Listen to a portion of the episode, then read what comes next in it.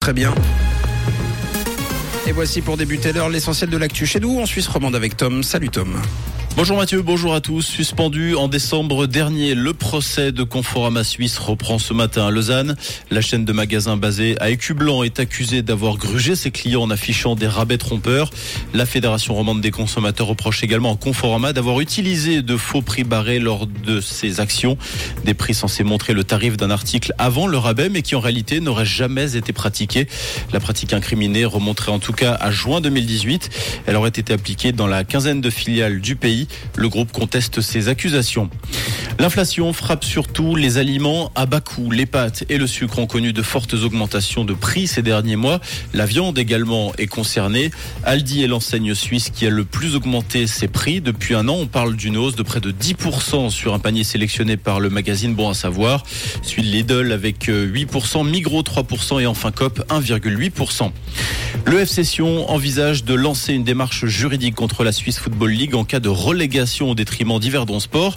Information du Nouvelliste qui précise que Christian Constantin conteste l'obtention de la licence par Yverdon Sport promue en Super League alors que son stade n'est pas aux normes pour la première division. En effet, Yverdon pourrait ne jouer dans son stade municipal qu'à partir de la septième journée. Rappelons par ailleurs que le match de barrage qui oppose le Sion au stade Lausanne-Ouchy tourne pour l'instant à l'avantage de SLO qui a gagné le match aller 2-0 à Tourbillon. L'acte 2 a lieu demain soir. La Chine, nouvel Eldorado pour les fournisseurs suisses de l'industrie automobile. Selon la NZZ, ces derniers se tournent de plus en plus vers la Chine au détriment de l'Allemagne.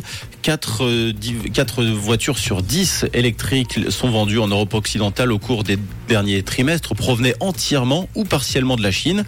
D'ici à 7 ans, la part de ces voitures électriques en Europe devrait atteindre 60%. Ce changement de paradigme pourrait menacer plusieurs milliers d'emplois.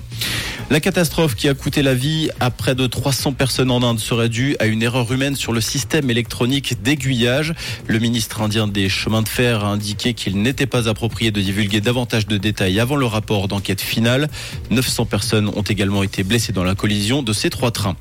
En football, Young Boys a remporté la Coupe de Suisse. En finale, les Bernois se sont imposés 3-2 face à Lugano. Il s'agit de leur troisième doublé Coupe de Suisse et championnat après 1958 et 2020. Rouge. Merci Tom, très belle matinée pour ce début de semaine. Quelques nuages à prévoir en début de journée avec déjà 13 degrés à Cudrefin et à Salavo et 15 degrés à Bramblanc et à Lucie-sur-Morge avec un ciel relativement ensoleillé au fil des heures et des températures qui restent de saison.